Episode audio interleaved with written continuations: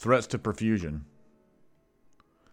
Perfusion is the passage of fluid through the circulatory system, bloodstream, or lymphatic system to an organ or tissue, usually referring to the delivery of blood to an area.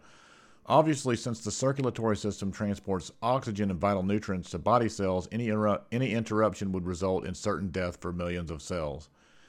In order to get oxygen into the blood vessels from the environment, there has to be an adequate amount of oxygen to start with. Earth's atmosphere contains 21% oxygen almost all the way into space. However, the lower the air pressure at higher altitudes affects the diffusion process that was so clearly intended to occur primarily at sea level. Various medical conditions and situations can find a person in a low oxygen environment. If ambient air were to contain carbon monoxide, the patient would experience carbon monoxide poisoning. Unconscious patients may experience difficulty ensuring the patency of their airway circuit. Pharynx, larynx, mainstem bronchi. EMS frequently encounter patients who are unconscious and vomiting. If the patient's airway is filled with vomit or blood, the movement of air would be impaired. Further, the vomit would be pulled into the lungs during inhalation. The same fate is also reserved for patients who are experiencing a foreign body airway obstruction. Trauma to the airways can result in the same outcome. Unresolved airway obstructions generally result in death. Ventilation or breathing is the movement of air through the conducting passages between the atmosphere and the lungs. The air moves through the passages because the pressure gradients that are produced by contraction of the diaphragm and thoracic muscles. Inspiration inhalation is the process of taking air into the lungs. It is the active phase of ventilation because it is the result of muscle contraction. During inspiration, the diaphragm contracts and the thoracic cavity increases in volume. This decreases the intraalveolar pressure so that air flows into the lungs.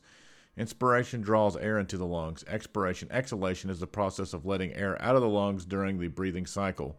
During expiration, the relaxation of the diaphragm and elastic recoil of tissue decreases the thoracic volume and increases intraalveolar pressure.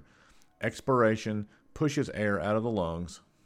The lungs require a connection to the respiratory centers of the brain, namely the medulla and pons. There must be a connection between the brain and the muscles of the lungs, the intercostals and diaphragm, which is accomplished by way of the spinal cord.